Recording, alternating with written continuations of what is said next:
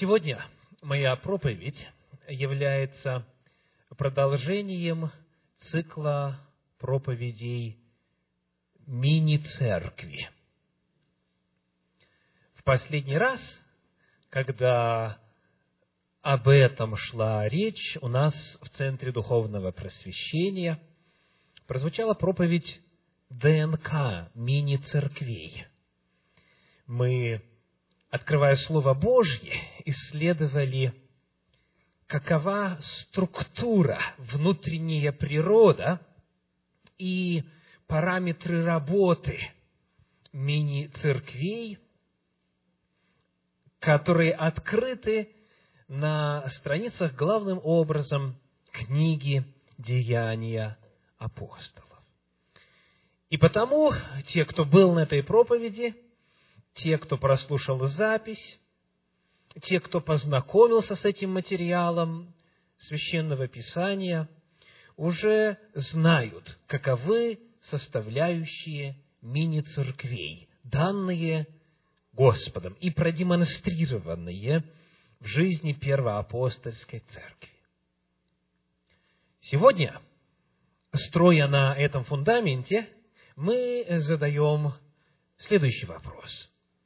Достаточно ли этих составляющих, чтобы мини-церкви начали жить благодатной Божьей жизнью? Достаточно ли всех элементов, которые нам уже теперь известны? Моя проповедь сегодня называется так: «Организация или организм». Организация или организм. Мы попытаемся сегодня сделать еще один шаг в направлении достижения идеала мини-церквей, который очень ясно, красиво и зажигающе представлен в Слове Божьем. Сегодня мы хотим подняться выше. Организация или организм. Приглашаю вас в самом начале посмотреть на два отрывка Священного Писания, которые содержат в себе описание организма в сравнении с организацией. Первое место – это книга пророка Иезекииля, тридцать седьмая глава. Иезекииль, тридцать седьмая глава, мы прочитаем первые четырнадцать стихов. Первые четырнадцать стихов. «Была на мне рука Господа, и Господь вывел меня духом, и поставил меня среди поля, и оно было полно костей. И обвел меня кругом около них, и вот весьма много их на поверхности поля, и вот они весьма сухи. И сказал мне: Сын человеческий, оживут ли кости сии? Я сказал: Господи Боже, Ты знаешь это. И сказал мне: Изреки пророчество на кости сии, и скажи им: кости сухие, слушайте слово Господне. Так говорит Господь Бог костям сим: вот я введу дух в вас, и оживете.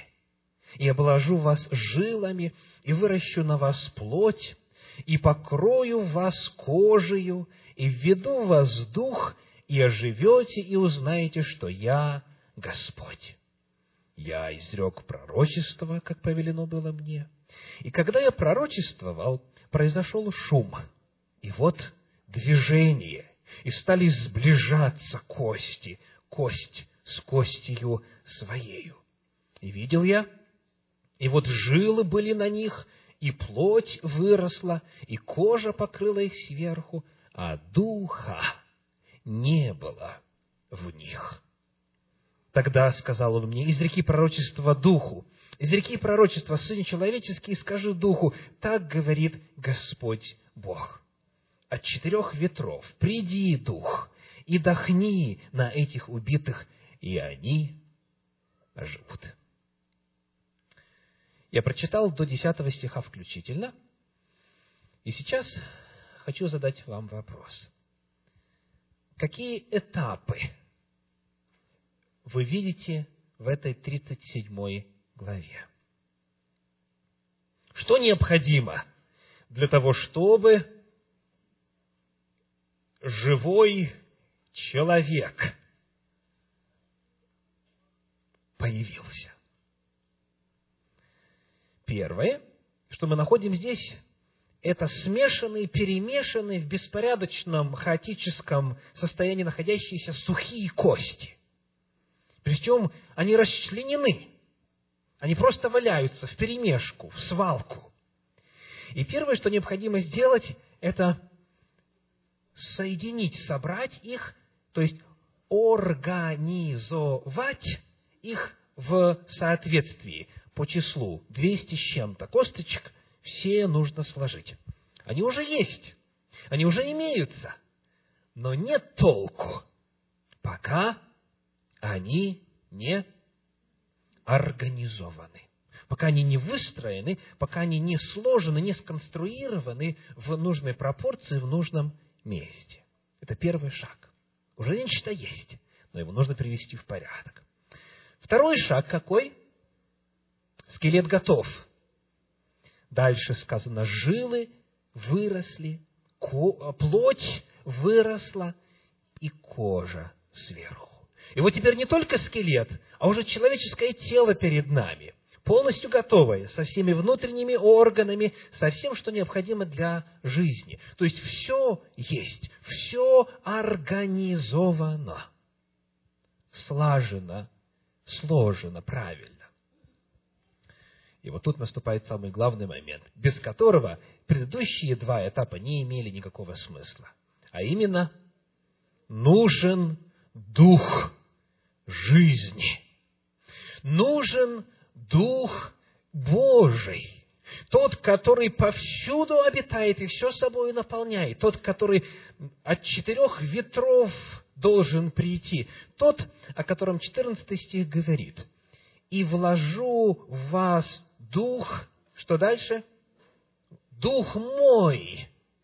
«И вложу в вас Дух мой», то есть Дух Божий, Дух Святой, и оживете. Видите разницу между организацией и организмом?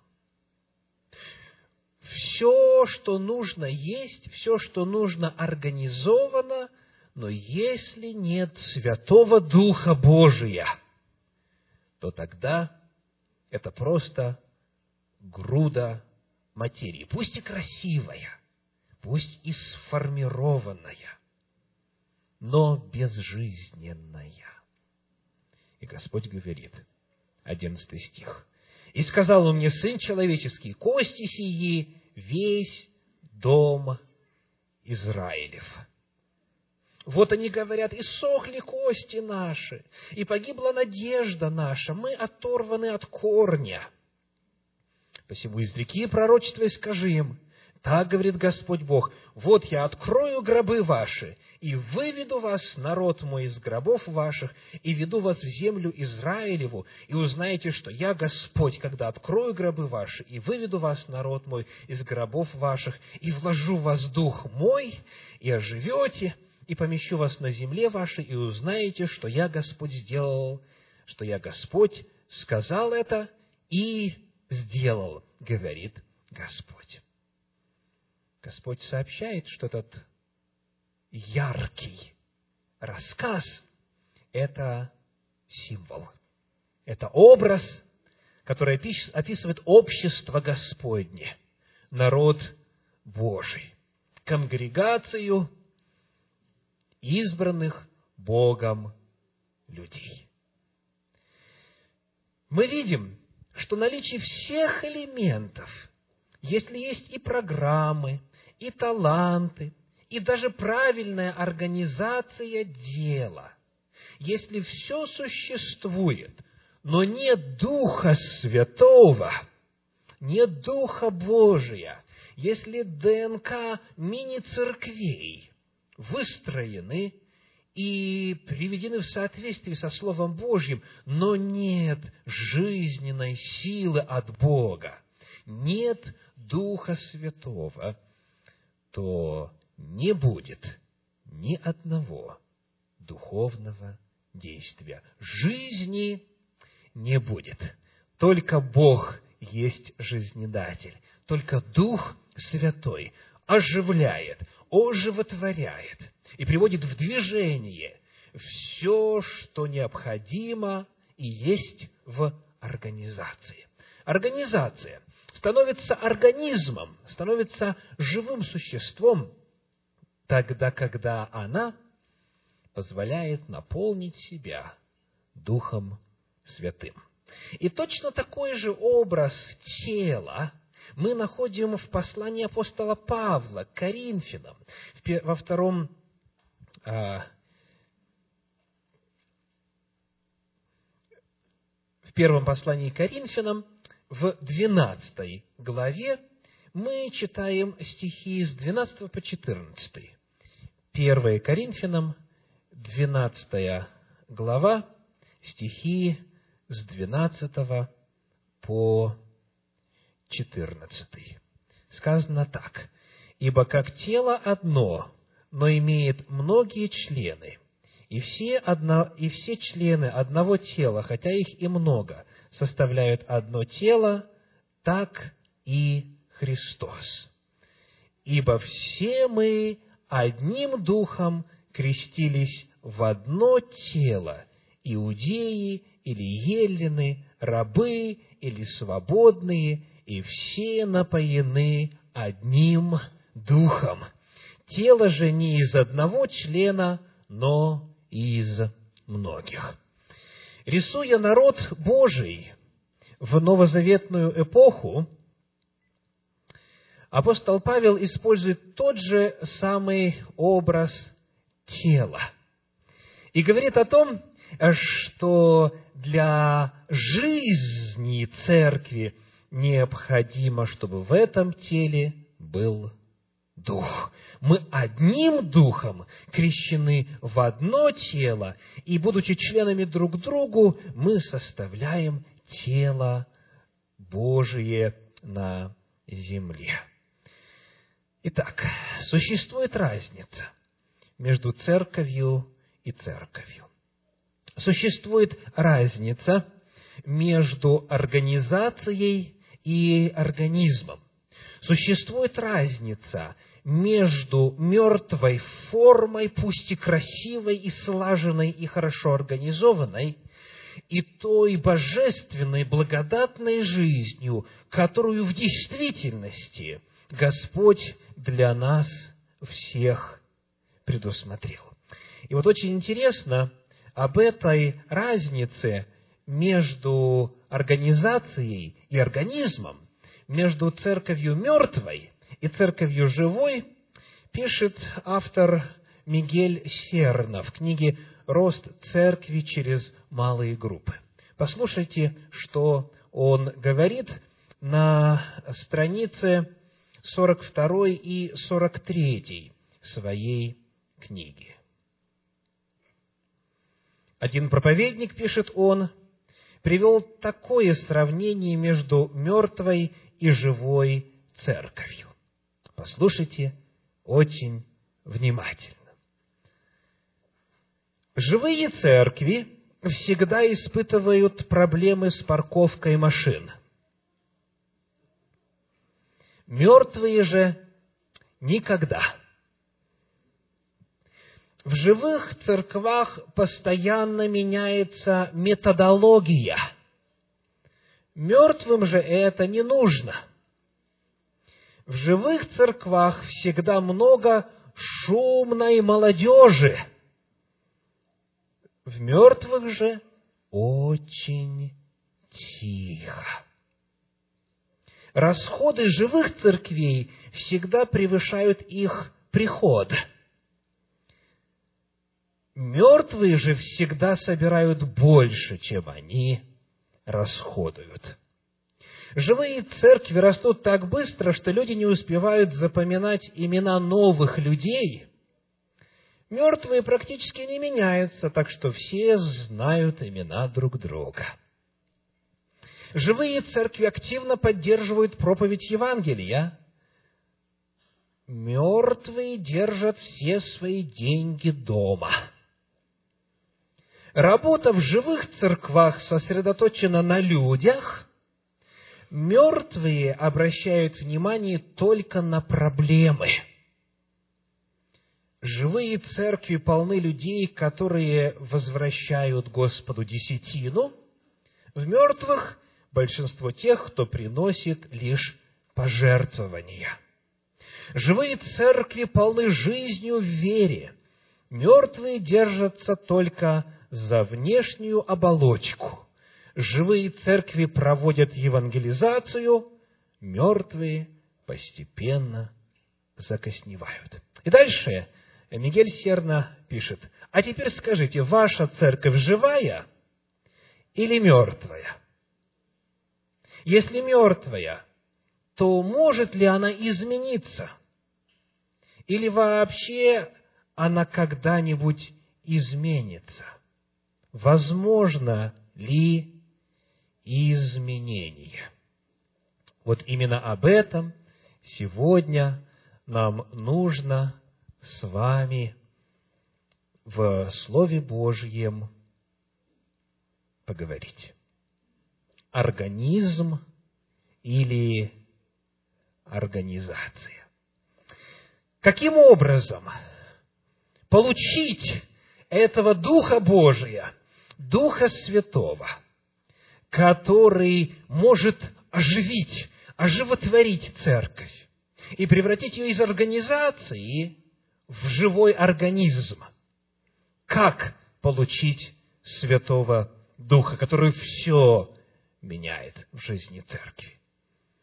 Посмотрим, что на эту тему говорил Иисус Христос. Евангелие от Луки, одиннадцатая глава, стихи с девятого по тринадцатый. Луки, одиннадцатая глава, стихи с девятого по тринадцатый. «И я скажу вам, просите, и дано будет вам, ищите, и найдете, стучите, и отворят вам. Ибо всякий просящий получает, и ищущий находит, и стучащему отворят. Какой из вас отец, когда сын попросит у него хлеба, подаст ему камень? Или когда попросит рыбы, подаст ему змею вместо рыбы? Или если попросит яйца, подаст ему скорпиона? Итак, если вы, будучи злы, умеете даяния благие давать детям вашим, то тем более Отец Небесный даст Духа Святого просящим у Него». Как получить Святого Духа? Во-первых, обращаю ваше внимание, что этот отрывок именно о Святом Духе. Все согласны? Кто согласен, поднимите руку, пожалуйста. Спасибо.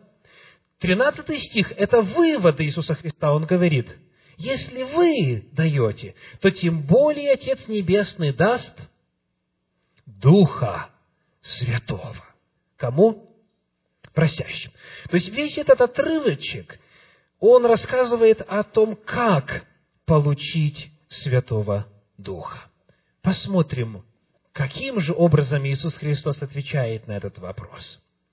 Во-первых, девятый стих говорит: «Просите, ищите, стучите». Итак, что от нас ожидается? Просить, искать, стучать, то есть действовать.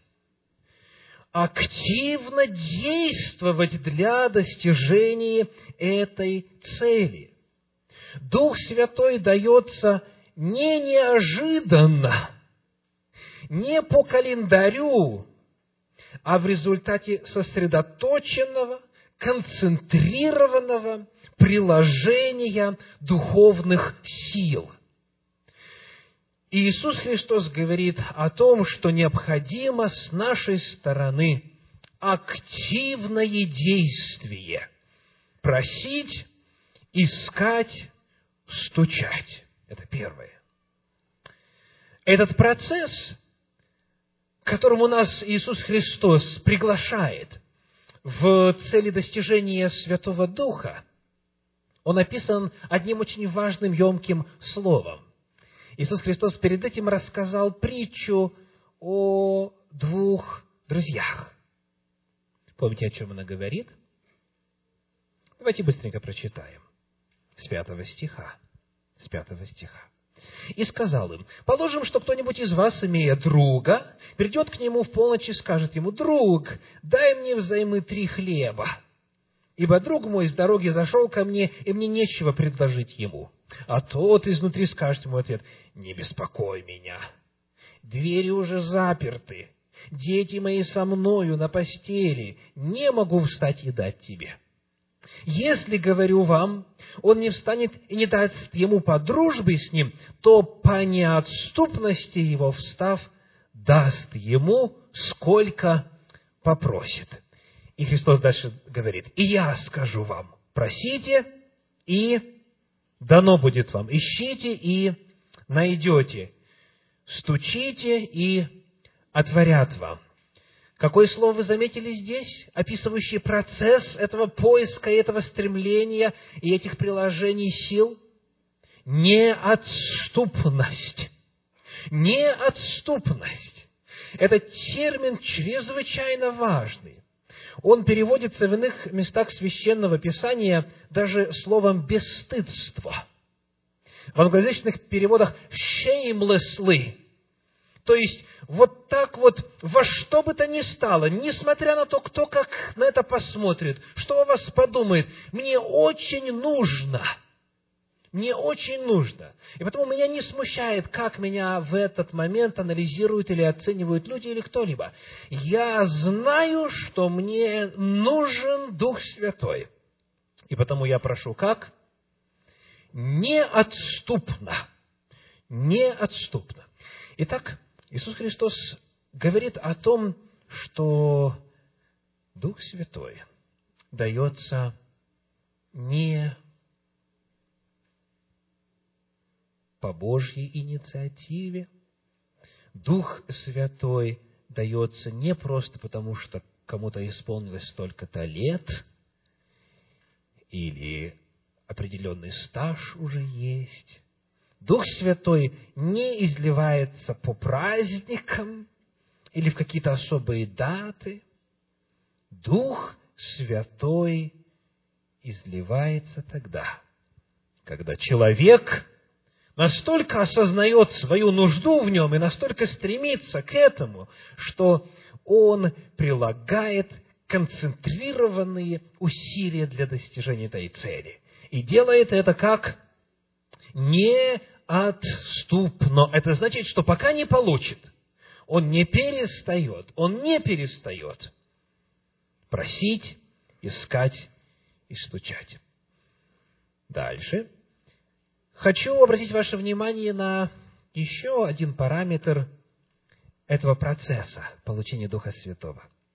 Скажите, согласно десятому стиху, есть ли какие-то группы людей, которые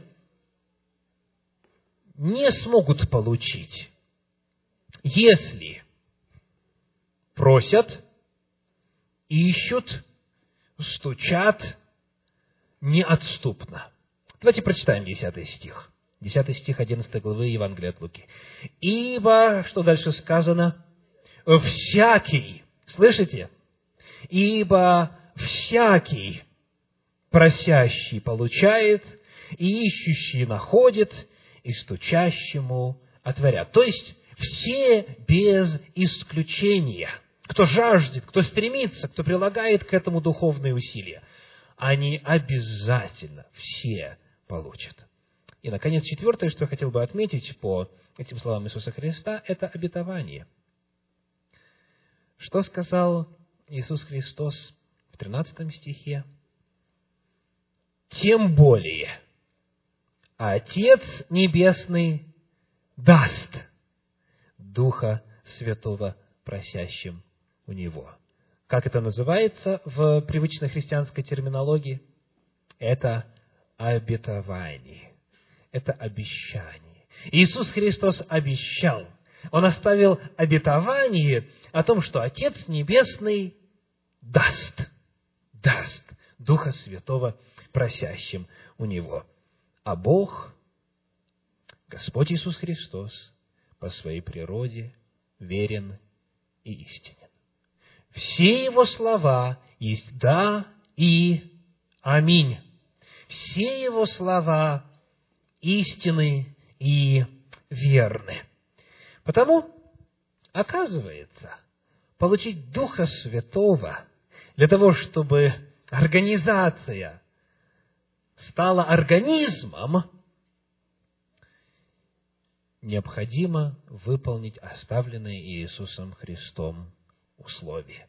Оно очень ясно изложено, оно очень открыто представлено. Давайте теперь посмотрим на опыт апостолов, которые знают, что такое получить Святого Духа, которые знают, что такое живое тело Церкви на земле. Опыт апостолов. Евангелие от Луки, двадцать четвёртая глава, сорок девятый стих говорит. Луки, двадцать четвёртая глава, стих сорок девятый. «И я пошлю обетование Отца Моего на вас. Вы же оставайтесь в городе Иерусалиме, доколе не облечетесь силою свыше». Что должны были делать ученики? Что? Оставаться в городе Иерусалиме. Так? Легкое повеление, правда? Несложно. Оставайтесь в городе Иерусалиме. Хорошо? Идем дальше. Деяния апостолов, первая глава, стихи четыре и пять. Деяния апостолов, первая глава, стихи четыре и пять. Говорит. «И, собрав их, он повелел им, не отлучайтесь из Иерусалима, но ждите обещанного от Отца, о чем вы слышали от меня. Ибо Иоанн крестил водою, а вы через несколько дней после сего будете крещены Духом Святым». А здесь какое повеление? Не отлучайтесь и ждите. Есть ли еще какие-нибудь повеления Иисуса Христа касательно того, что они должны были делать, находясь в состоянии ожидания?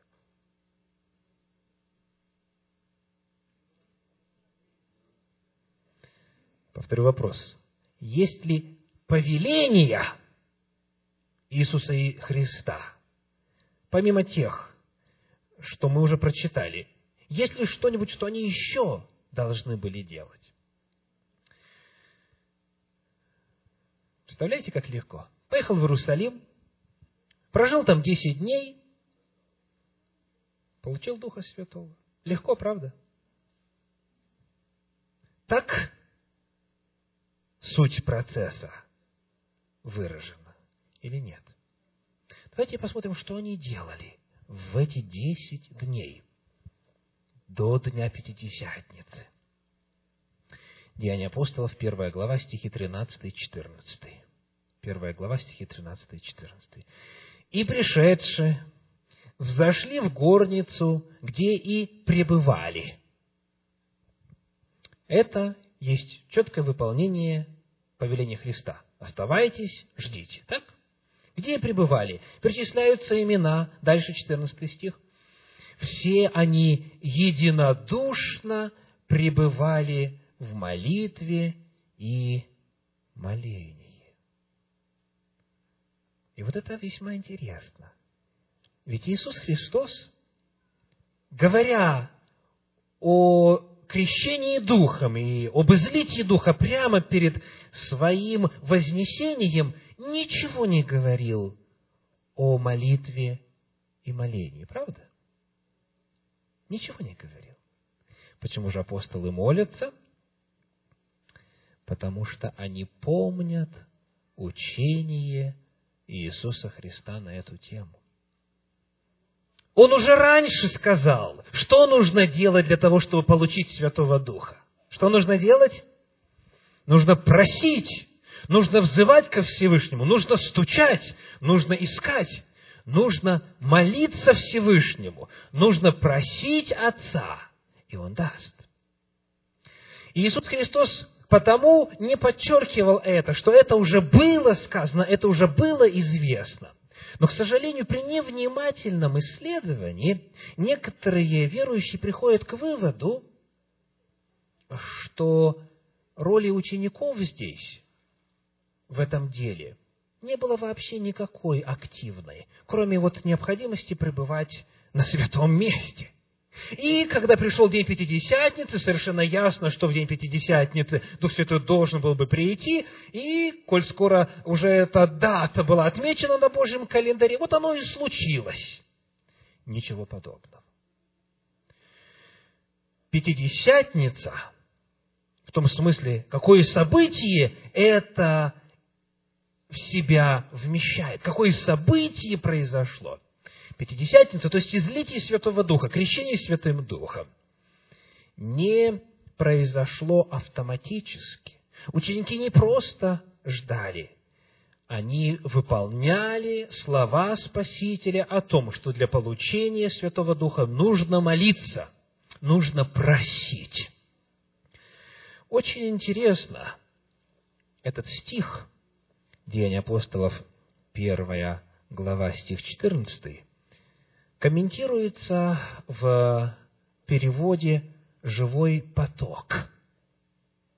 И вот в этом переводе, где в верхней части страницы предложен текст Слова Божия, а в нижней комментарий, сказано так. Послушайте внимательно. Бог хотел излить своего Духа для осуществления новозаветного домостроительства и обещал сделать это. Итак, хотел и, и обещал. Это то, что Христос сказал в одиннадцатой главе Евангелия от Луки. Однако, Ему все равно было нужно, чтобы Его избранные люди молились об этом.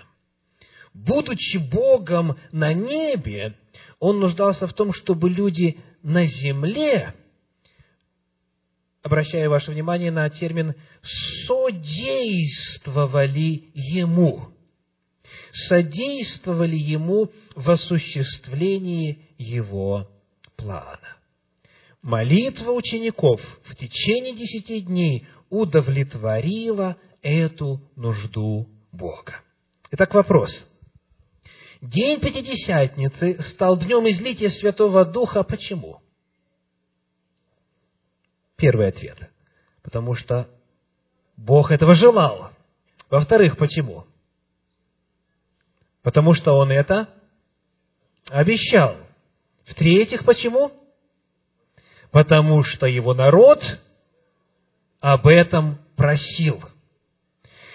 Пятидесятницы в том смысле, как мы ее знаем сегодня, как она открыта на страницах книги «Деяний апостолов», не было бы, если бы третье условие было не соблюдено. Потому что только так обретается Дух Святой. День Пятидесятницы стал днем излития Святого Духа не просто потому, что пришло время, но именно в ответ на молитву. И коль скоро это настолько важно, и это является нашей частью и нашей ответственностью в воскрешении тела церкви для духовной жизни с Господом, нам нужно очень внимательно посмотреть, какой была эта молитва. Что это была за молитва, которая низвела Духа Святого на апостолов? Природа их молитвы. Прочитаем снова четырнадцатый стих. «Все они единодушно пребывали в молитве и молении». Первое, на что я хочу обратить ваше внимание, это на слово «все». Очень простое слово, понятное слово. Они все, во-первых, физически находились вместе. Согласны? Об этом же говорит вторая глава, первый стих. «При наступлении Дня Пятидесятницы все они были единодушно вместе». Итак, первое, что характеризует их молитву, это то, что они физически находились в одном месте. Нет ни одного примера в Священном Писании, где Дух Святой изливался бы на одиночек. Ни одного. Даже тогда, когда Филипп беседовал с евнухом, их было двое. И Христос говорит, где двое или трое собраны во имя Мое, там Я посреди них. Для того, чтобы получить силу Святого Духа, необходимо собираться вместе. Это происходит на собраниях. Это происходит на собраниях. Второе, чем эта молитва отличается, это была единодушная молитва. Все они единодушно пребывали в молитве и молениях. Что означает единодушно? В оригинале перед нами греческое слово «homo teumadon». «Homo teumadon». И дословно означает, я вам приведу греческо-английский словарь, «with one mind», то есть единомысленно. Дальше, by common consent, по общему согласию. Итак, они согласились, они договорились, они приняли единое, одно, общее на всех решение молиться и пребывать в молитве. В книге «Деяния апостолов» в двенадцатой главе, в двадцатом стихе, это слово так и переведено. «Деяния апостолов» двенадцать двадцать, там сказано «согласились». Видите, да? Ирод был раздражен на Тирян и Сидонян. Они же, согласившись, пришли к нему. Итак, этот термин обозначает договор, обозначает согласие. Они условились, они приняли единое решение. И вот когда мы с вами начинаем смотреть на качество этой молитвы, которая привела к излитию Святого Духа сквозь призму своего собственного опыта и нашего общецерковного опыта, появляется серьезная проблема. Та церковь была единомысленно, они были в согласии. Та церковь, как говорит синодальный перевод, была единодушна. Такова ли наша церковь?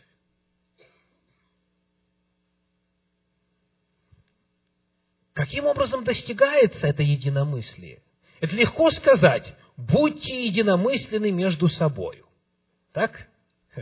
Но у каждого из нас за плечами и опыт свой, и традиции церкви, к которой мы раньше принадлежали, и богословское и иное самостоятельное или формальное образование, и так далее.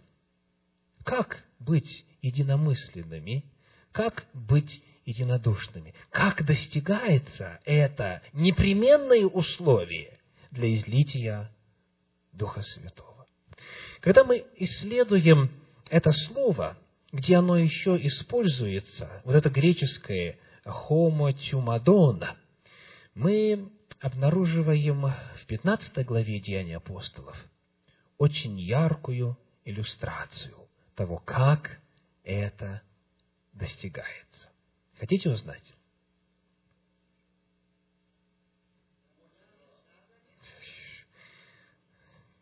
Столько скромников у нас в зале, все предоставляют возможность другому ответить.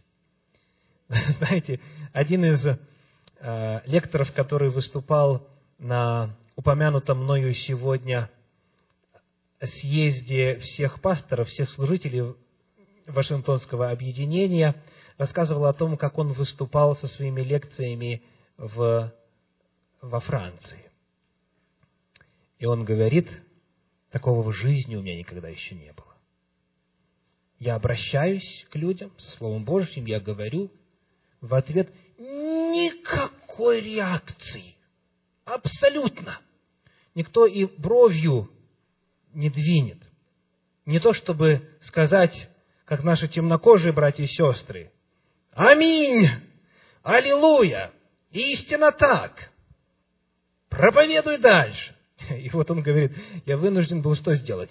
Я стал искать стену ближайшую, и осмотрелся, и подошел вот к стене, и начал дальше семинар стене проповедовать. Они, они на меня смотрят и говорят, что говорят французы, когда спрашивают, что, что такое, что происходит? Конечно, слышали?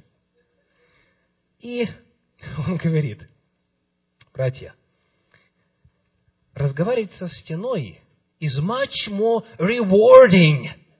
То есть, намного больше удовольствия я получаю. Почему?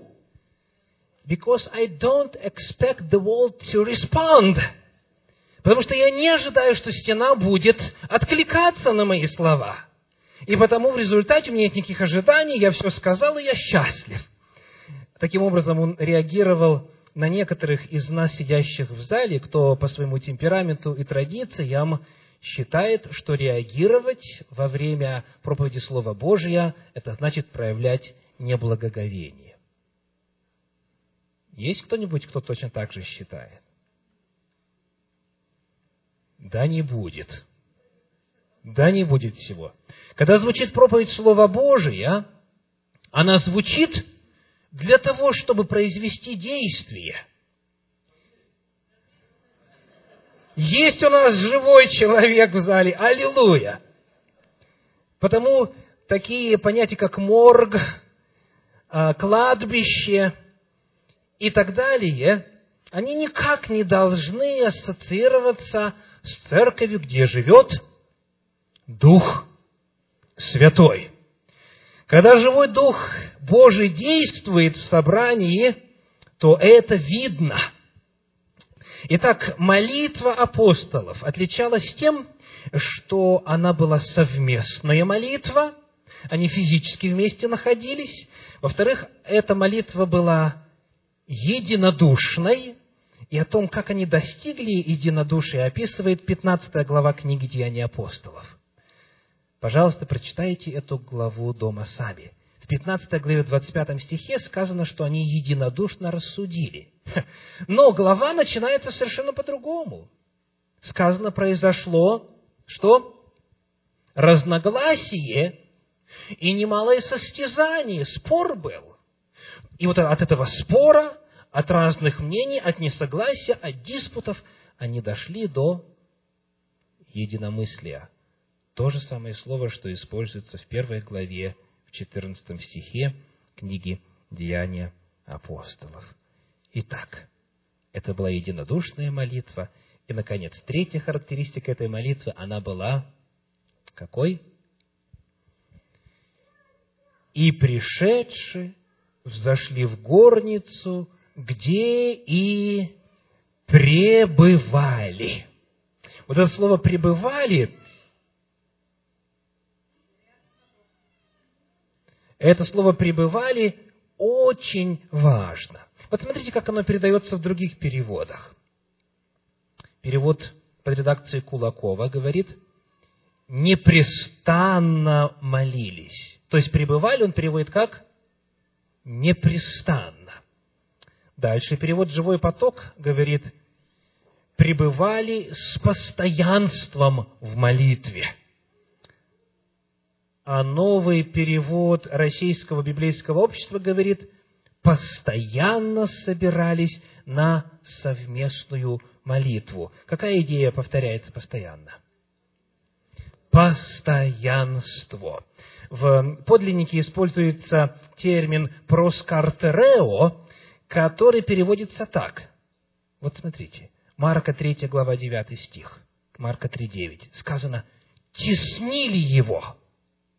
Теснили Иисуса Христа, столько было много желающих Его слушать и быть с Ним. Деяния апостолов восьмая глава тринадцатый стих говорит, переводя этот глагол так: «не отходил». То есть эта молитва какая была? Вот та самая, о которой говорил Христос, неотступная. Она была, во-первых, регулярная, по графику. Во-вторых, она была неотступная. То есть они просили настойчиво, настойчиво и настойчиво. Итак, организация или организм.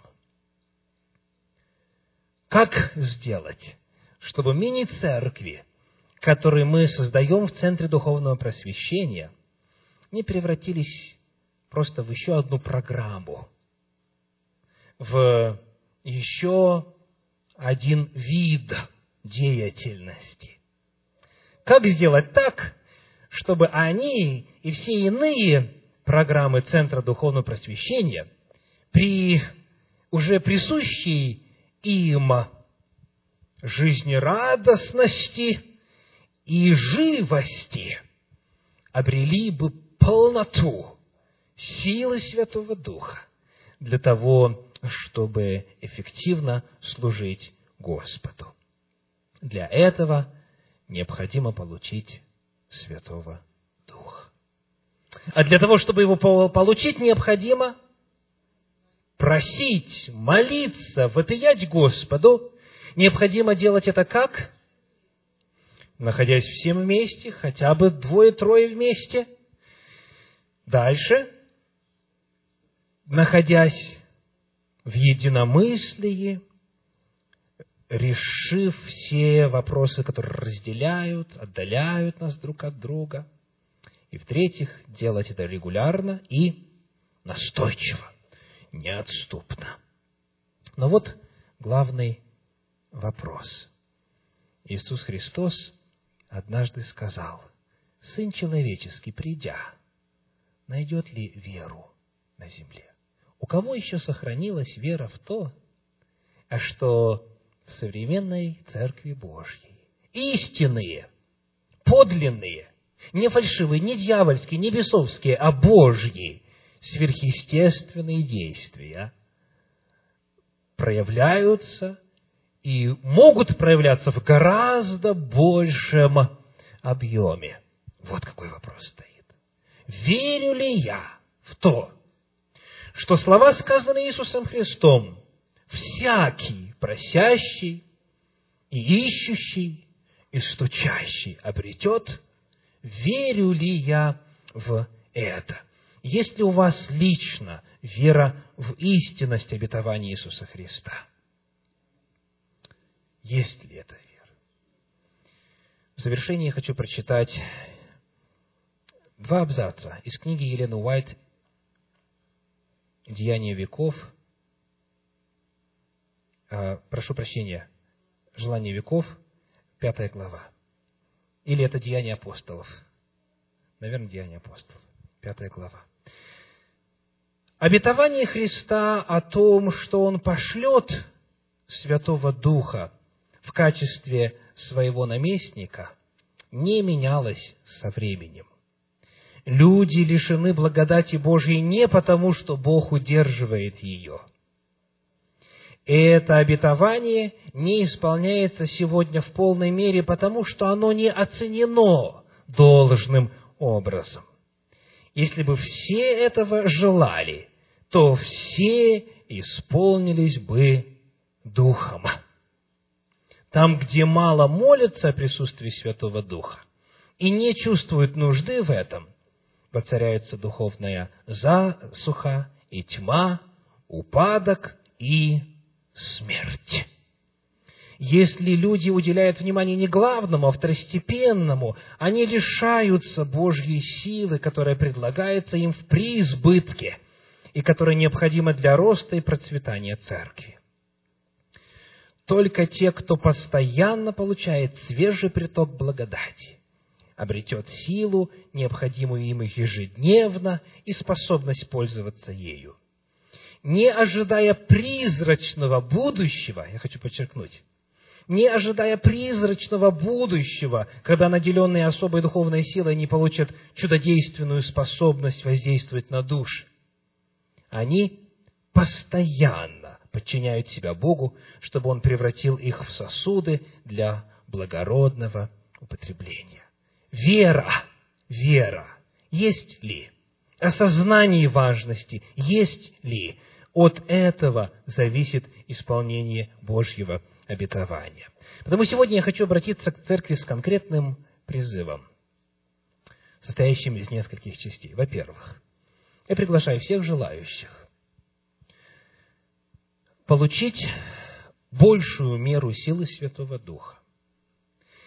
Всех, кто желает молиться о том, чтобы церковь наша получила новую силу от Господа, от Духа Святого. Я приглашаю таковых оставаться после богослужения по субботам, буквально на десять минут. Вот попрощавшись или а, сделав свои необходимые дела после богослужения, минут через пятнадцать опускаться в молодежную комнату и там молиться.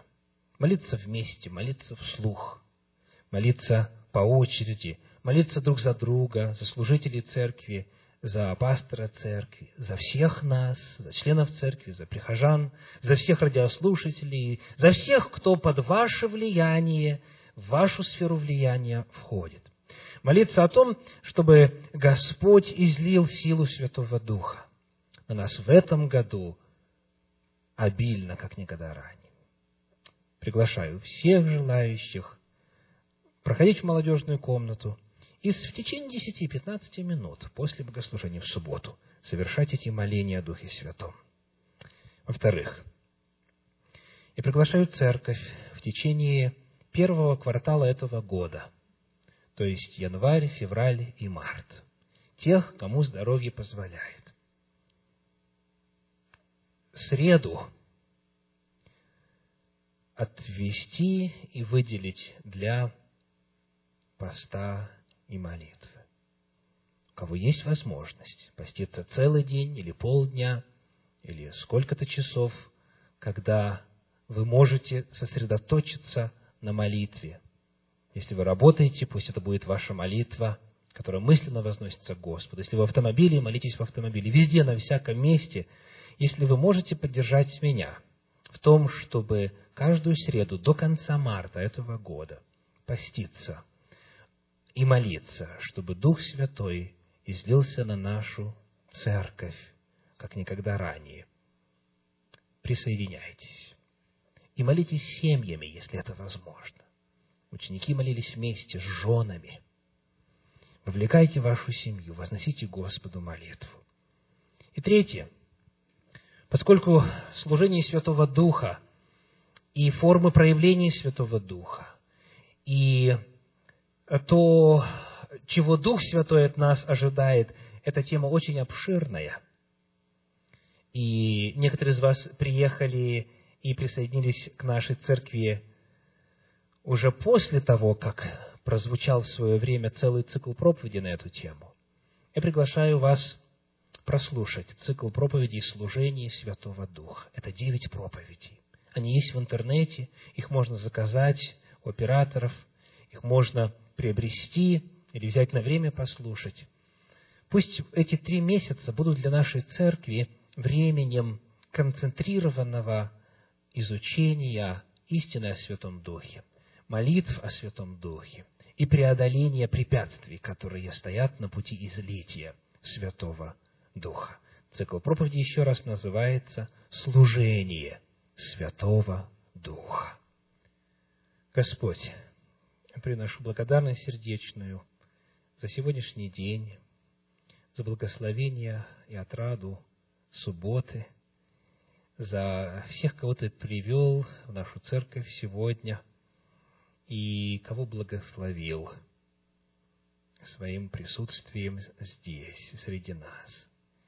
Отче Небесный, я благодарю за то, что слова Твои и данные некогда обетования неизменны на все века. И за то, что Ты в ответ на неотступную просьбу народа Твоего и сегодня посылаешь сверхъестественное, и сегодня наделяешь силой для свидетельства о Тебе. И сегодня Ты оживляешь, оживотворяешь и посылаешь энергию церкви Твоей для того, чтобы она была подлинным, живым организмом, телом Твоим на земле. Я верю, Господь, в истинность всех этих обетований, о которых мы сегодня читали в Слове Твоем. Верю, что Ты исполнишь их на основании молитв, которые мы будем возносить Тебе.